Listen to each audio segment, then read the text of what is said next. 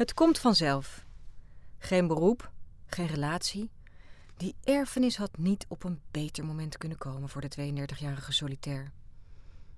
Maar de mysterieuze laatste woorden van haar oud-tante Emerentia laten haar niet los. Wat bedoelde ze toch met het komt vanzelf? Door Jackie van Laren. Hoe vaak komt het voor dat je onverwachts bijna twee ton, een auto en een huis vol spullen erft? En wat doe je dan? Mijn leven staat redelijk op zijn kop, maar ik ben maar gewoon begonnen. Voor nu heb ik mijn eigen bescheiden verdiepingje in Amsterdam onderverhuurd aan een wanhopige student en ben ik met zoveel mogelijk van mijn spullen in de groene jaris van mijn oud-tante Emerentia naar haar huisje in een pittoresk Noord-Hollands dorp gereden. Wijlen oud-tante Emerentia, moet ik zeggen, want de uitvaart was vorige week, op de laatste dag van november. Ik was erbij toen ze stierf. Verder wilde ze niemand meer om zich heen hebben, dat laatste half uur. Ze zei niet veel. Ze ademde rustig, tot vlak voor het eind. Toen greep ze ineens mijn hand, keek me aan met de scherpe blik die ze vroeger altijd had en zei: Het komt vanzelf. En toen overleed ze. Echt iets voor haar. Tante M kon dingen zeggen waar ik geen touw aan vast kon knopen, maar die toch op de een of andere manier klonken alsof ze een diepere waarheid bevatten. We hadden wel een bijzondere band. Ze was altijd lief tegen me en gaf me nooit het gevoel dat ik mislukt ben, wat ik van mijn andere familieleden niet kan zeggen. Ik heb mijn studie aan de Rietveld Academie niet afgemaakt en het is me niet gelukt om een bestaan op te bouwen als fotograaf. Ik heb nog een poging gewaagd om als broodschrijver de kost te verdienen, maar daar kwam ook niks van terecht. Ik heb achter de bar gestaan, post bezorgd, huizen schoongemaakt, honden uitgelaten, op kinderen gepast. Maar ik ben niet echt iets geworden. Het komt vanzelf, zei tante M. Het blijft maar door mijn hoofd spelen. Mijn moeder was een zwart schaap in onze door en door keurige familie. Een ontembaar zwart schaap dat, lang nadat het modieus was, besloot om bommoeder te worden. Ik was het resultaat van een fanatieke kroegentocht met een happy end. Precies zo getimed dat die samenviel met mijn moeders meest vruchtbare moment. Wie mijn vader is? Geen idee. Maar het moet een exotisch type zijn geweest, want ik heb donkere ogen en een grote bos donkerbruine krullen. Als kind zag ik eruit als een zigeunermeisje. En zo voelde ik me meestal ook. Een huilend zigeunermeisje dat nergens bij hoorde. Dat is altijd een beetje zo gebleven. Alsof ik mijn naam niet alleen draag, maar ook leef. Solitair heet ik. Tante M is degene die mijn naam heeft bedacht. Solitair was haar favoriete bondgirl, een meisje dat helderziend was. In ieder geval, zolang ze niet met een man naar bed ging. Helderziendheid of iets anders, zesde zintuigachtigs, heb ik nooit bij mezelf kunnen bespeuren. Dan had ik misschien mijn tantes incidentele zweverige opmerkingen ook beter kunnen plaatsen. Nee, bij mij werkte die naam op een andere manier door, helaas. Toen ik eindelijk een keer verliefd genoeg werd om het helemaal te redden tot aan de bedstee, droomde ik meteen, naïef als ik was, over eeuwigdurende liefde en dat soort dingen. Maar mijn geliefde ging twee maanden later op wereldreis en ik heb hem nooit meer gezien of gesproken. Solitair. Ja, ja. En bedankt, tante M, zal ik maar zeggen. Ik heb geloof ik wel drie jaar pijn aan mijn gebroken hart gehad. Het komt vanzelf, zei ze doodleuk. Yeah, right. Intussen ben ik 32 jaar en nog steeds single. Wat ook niet meewerkt, is dat ik kieskeurig ben. De meeste mannen vind ik eng of naar, of ze ruiken ontluisterend. Bijvoorbeeld als je niets vermoedend in het openbaar vervoer zit en er komt een man naast je zitten. En dan kruipt er zo'n luchtje in je neus waarvan je denkt: Eeuw, met deze zou ik het in ieder geval niet kunnen.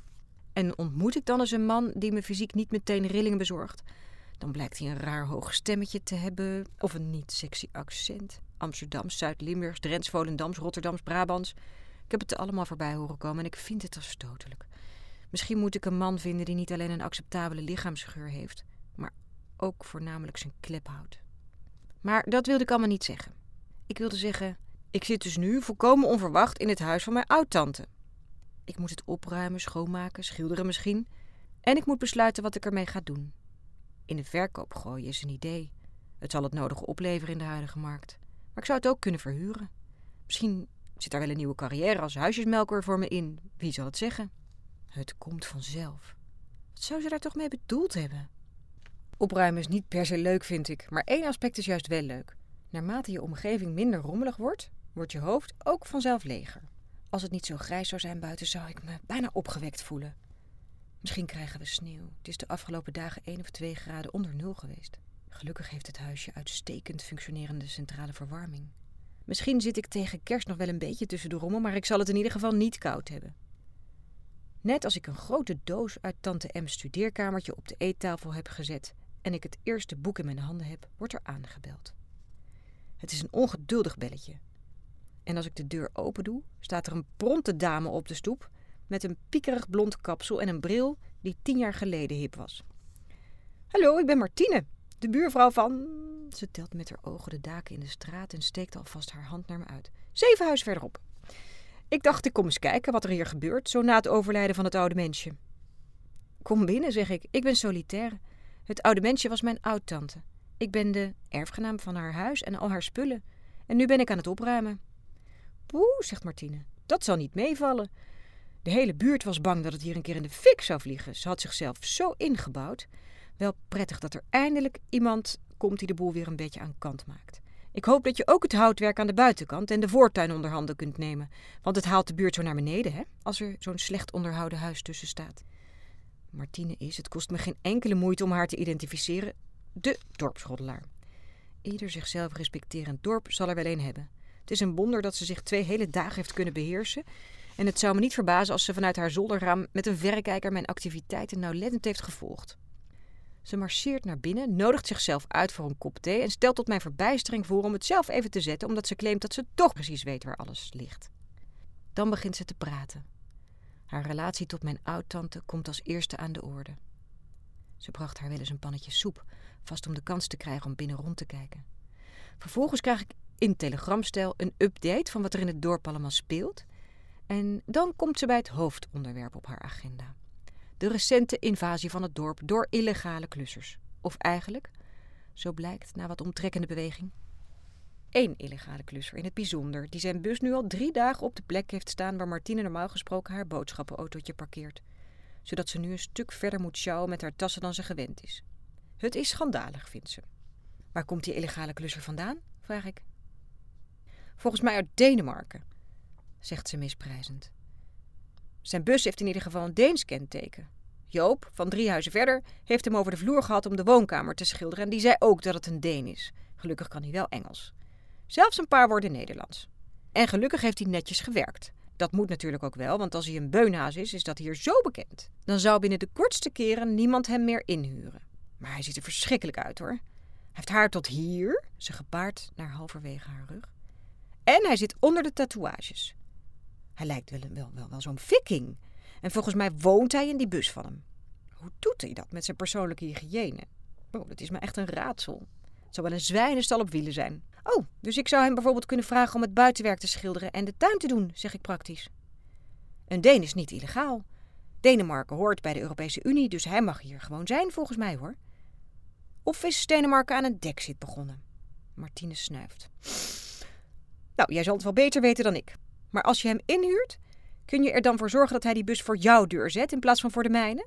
Dan doe je mij in ieder geval vast een groot plezier. Het kost me nog best wat moeite om haar elegante deur uit te werken. Maar terwijl ik daarmee bezig ben, deur open, ik op de drempel, Martina nog steeds druk pratend op het paadje in de voortuin, zie ik verderop in de straat die bewuste bus. En er staat een boom van een vent in te rommelen. Daar heb je hem, zist Martine.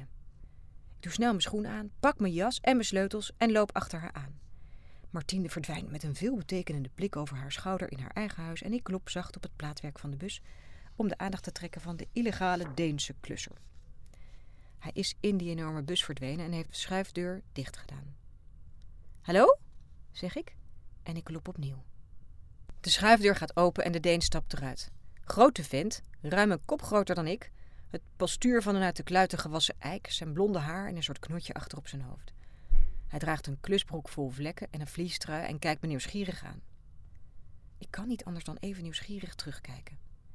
Hij heeft de lichtste ogen die ik ooit heb gezien. Ze zijn grijs, maar zo bleek dat ze, vergeleken met de donkere lucht, bijna wit lijken. Hoi, ik ben solitair, zeg ik dapper en ik steek mijn hand uit. Ik zit in dat huisje daar, geef ik aan met een blik achterom. En ik ben op zoek naar iemand die wat voor me kan schilderen. En ik begrijp dat jij dat soort dingen doet? Eh, ik heb ook nog wat andere klusjes te doen, denk ik. Hij knikt, grijpt mijn hand stevig vast. De zijne is een iltige kolenschop waar mijn hand als een kinderhandje in verdwijnt en zegt: Anders. Er gebeurt iets raars als ik de handpalm van die kolenschop tegen mijn eigen handpalm aanvoel. Ik krijg een soort stroomstoot. Niet een lichte prikkeling van energie die je wel eens voelt als je een ander mens per ongeluk aanraakt, maar echt een stoot. Laten meteen los en kijken elkaar verrast aan. Je bent statisch, zeg ik. Nee, ik ben anders, zegt hij. Wat is statisch? Ik kan niet goed Nederlands. Oh, natuurlijk. In het Engels herhaal ik wat ik zei over het huisje en de klusjes. Ja hoor, dat kan. Ik ben net klaar met schilderen bij die mevrouw en meneer daar. Hij wijst naar een huis schuin aan de overkant van waar zijn bus staat. Wanneer kan ik beginnen? Op dat moment begint het te sneeuwen. We kijken tegelijk naar boven en dan moeten we lachen. Wil je even binnenkomen? vraagt hij vriendelijk met een uitnodigend gebaar naar zijn bus. Binnen bevindt zich een soort caravanbankje met een tafeltje in het midden. Voorzichtig stap ik in en schuif op het bankje. Anders komt achter me aan, doet de deur dicht, steekt een extra lampje aan en komt tegenover me zitten. Welkom in mijn kantoor, zegt hij met een glimlach. Woon je echt in je bus? Ik kijk rond en zie een minikeuken en wat persoonlijke spullen, maar ook in het achterste deel kasten en rekken met gereedschap dat ik niet allemaal kan thuisbrengen. Nou, ik denk wel dat je dat kunt zeggen, antwoordt Anders bedachtzaam. Ik slaap in ieder geval hier. Je kunt er een bed van maken. Hij maakt een gebaar dat het zithoekje omvat. Maar ik douche in de sportschool en mijn kleren moeten naar de wasseretten. Het is wel lastig dat hij niet in het dorp is. Maar ik heb nog geen dag zonder werk gezeten hier. Hoe doe je dat dan? Je rijdt van plek naar plek en dan doe je klussen en, en dan ga je weer verder. Ja, zo ongeveer. Meestal weet iemand bij wie ik heb gewerkt, een broer of een neef of een vriend, die ook wat klussen te doen heeft. En dan krijg ik een adres. Dan werk ik daar. Het vertelt zich rond dat ik er ben en voor ik het weet vragen meer mensen me om iets te doen. Hij grinnikt. Nou, zoals jij. Ik kom het je ook vragen omdat de mevrouw voor wiens deur je geparkeerd staat dat blijkbaar erg vervelend vindt. Ze heeft er net een uur tegen me aangepraat over hoe vreselijk het is dat het dorp overspoeld wordt door illegale klussers die wekenlang hun bus voor je deur zetten en er nog in wonen ook. Ze vindt jou volgens mij een schandalig figuur. Anders blijft grinniken. Hij vindt het zo te zien niet zo erg om voor schandalig figuur te worden uitgemaakt. Ik vind hem helemaal niet schandalig, merk ik. Ik vind hem verrassend genoeg wel uh, leuk. Dat gebeurt me niet vaak, wat zeg ik? Het is een ongelofelijke zeldzaamheid dat ik een man zomaar leuk vind. Hij is zo ontspannen, alsof hij zich nergens iets van aantrekt. En hij ziet eruit alsof hij helemaal niet vervelend ruikt. En zijn stem is ook niet raar, eerder een beetje diep en stroperig. Hij praat heel rustig op het trage af. Maar ik vind het al met al een aangenaam geluid om naar te luisteren. Ik was er al bang voor, zegt hij. Ze heeft me al een paar keer zo'n dodelijke blik toegeworpen. Zal ik de bus maar meteen voor jouw deur neerzetten? Dan is dat in ieder geval opgelost. Vijf minuten later, de bus staat inmiddels niet aanstootgevend voor mijn voortuin geparkeerd, stapt Anders over de drempel van tante M's huis. Mijn huis. Oh, moet er nog aan wennen. Dus je bent een rijke erfgenaam, zegt hij plagend. Want ik heb hem intussen verteld hoe ik aan het huis kom. Uh, wel een erfgenaam, maar uh, rijk. Ik, ik, betwijfel of er nog iets over is van het geld van tante M na de belastingaanslag en als het hier een beetje is opgeknapt. Anders maakt een rondje door de woonkamer en de keuken. Hij bekijkt alle raamkozijnen kritisch en blijft peinzend voor het raam aan de achterkant staan. Ik kijk daar vanuit de achtertuin zo over gras, water en veldjes waarin de zomer koeien, schapen en paarden lopen. Af en toe een groepje bomen, in de verte loopt een spoorlijn. Nog veel verder zie je de silhouetten van andere dorpjes. Het heeft wel iets lieflijks. Al helemaal nu er een vers laagje sneeuw over ligt en er juist een gele intercity door het landschap zoeft. Fijn dat je zo ver kunt kijken, zegt hij. In de meeste huizen is het uitzicht zo beperkt. Ik ben ervan overtuigd dat je uitzicht effect heeft op je blikveld. Daarom ben ik in mijn bus gaan wonen. Maar er zitten geen ramen in de zijkant, dan heb je toch helemaal geen blikveld? Ik ben naast hem komen staan en kijk mee over het land. Nou, als ik de schuifdeur open doe, zie ik iedere keer iets anders, zegt hij gemoedelijk. Ik houd van de wijdse natuur en van een uitzicht zoals dit. Denemarken lijkt op Nederland. Het is ook plat. Alleen vind ik de mensen hier wat meer. Hij denkt even na. Open-minded, denk ik. In Denemarken moet je altijd maar gewoon doen. Als je iets doet waardoor je opvalt, word je daar erg op aangekeken. Jante Loven noemen ze dat. De wet van Jante. Het komt uit een beroemd Deens boek uit de jaren dertig. Een aanklacht tegen de bekrompenheid van de samenleving toen. Hoewel er volgens mij niet veel veranderd is sinds dat boek werd geschreven. Ik ben niet zo goed in mezelf aanpassen zoals je ziet. Ik voelde me steeds ongelukkiger. Vandaar dat ik mijn bus heb verbouwd en gewoon op pad ben gegaan. Ik dacht, er moet iets veranderen. En als ik niet ga zoeken wat het is, vind ik het zeker niet. Hij knikt nog een keer ernstig als hij is uitgesproken. Ik kijk zijdelings naar hem op. Daar staat hij. Een goedmoedige, wildvreemde reus in de keuken van tante M. Maar het voelt helemaal niet wildvreemd. Het voelt er heel erg goed. Het lijkt alsof het met iedere wegtikkende minuut beter gaat voelen. Nou, je bent toch niet zo onaangepast, vraag ik dan? Ik, ik vind je er in ieder geval niet raar uitzien. Hij keert zich naar me toe en kijkt op me neer. Dank je wel, zegt hij ernstig. Jij ziet er ook niet raar uit. Wel bijzonder. Jij zou vast ook problemen krijgen in Denemarken. Oh, gelukkig maar dat we dan hier zijn, zeg ik, ineens een beetje bibberig. Snel begin ik over een ander onderwerp. Uh, heb je al een idee wat er allemaal moet gebeuren aan dit huis? Behalve opruimen. Want ik moet nog zo ontzettend veel opruimen, zoals je ziet. Oh, dat is zo gedaan. Ik kan je wel helpen als je dat wilt. En jij moet zeggen wat voor klus ik moet doen. Het is toch jouw huis? Het voelt nog niet heel erg als mijn huis. Ik heb eigenlijk nog geen idee wat er moet gebeuren. Blijkbaar moet dus de buitenkant geschilderd worden en de voortuin opgeruimd. Anders is de straat niet netjes. Anders bromt een beetje. Wat is er? Nou ja, dat is precies waarvoor ik ben gevlucht, zegt hij. Dat de straat netjes moet zijn.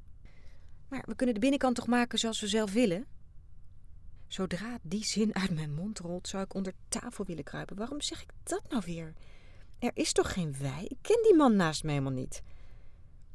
Wat is dit nou weer voor iets idioots?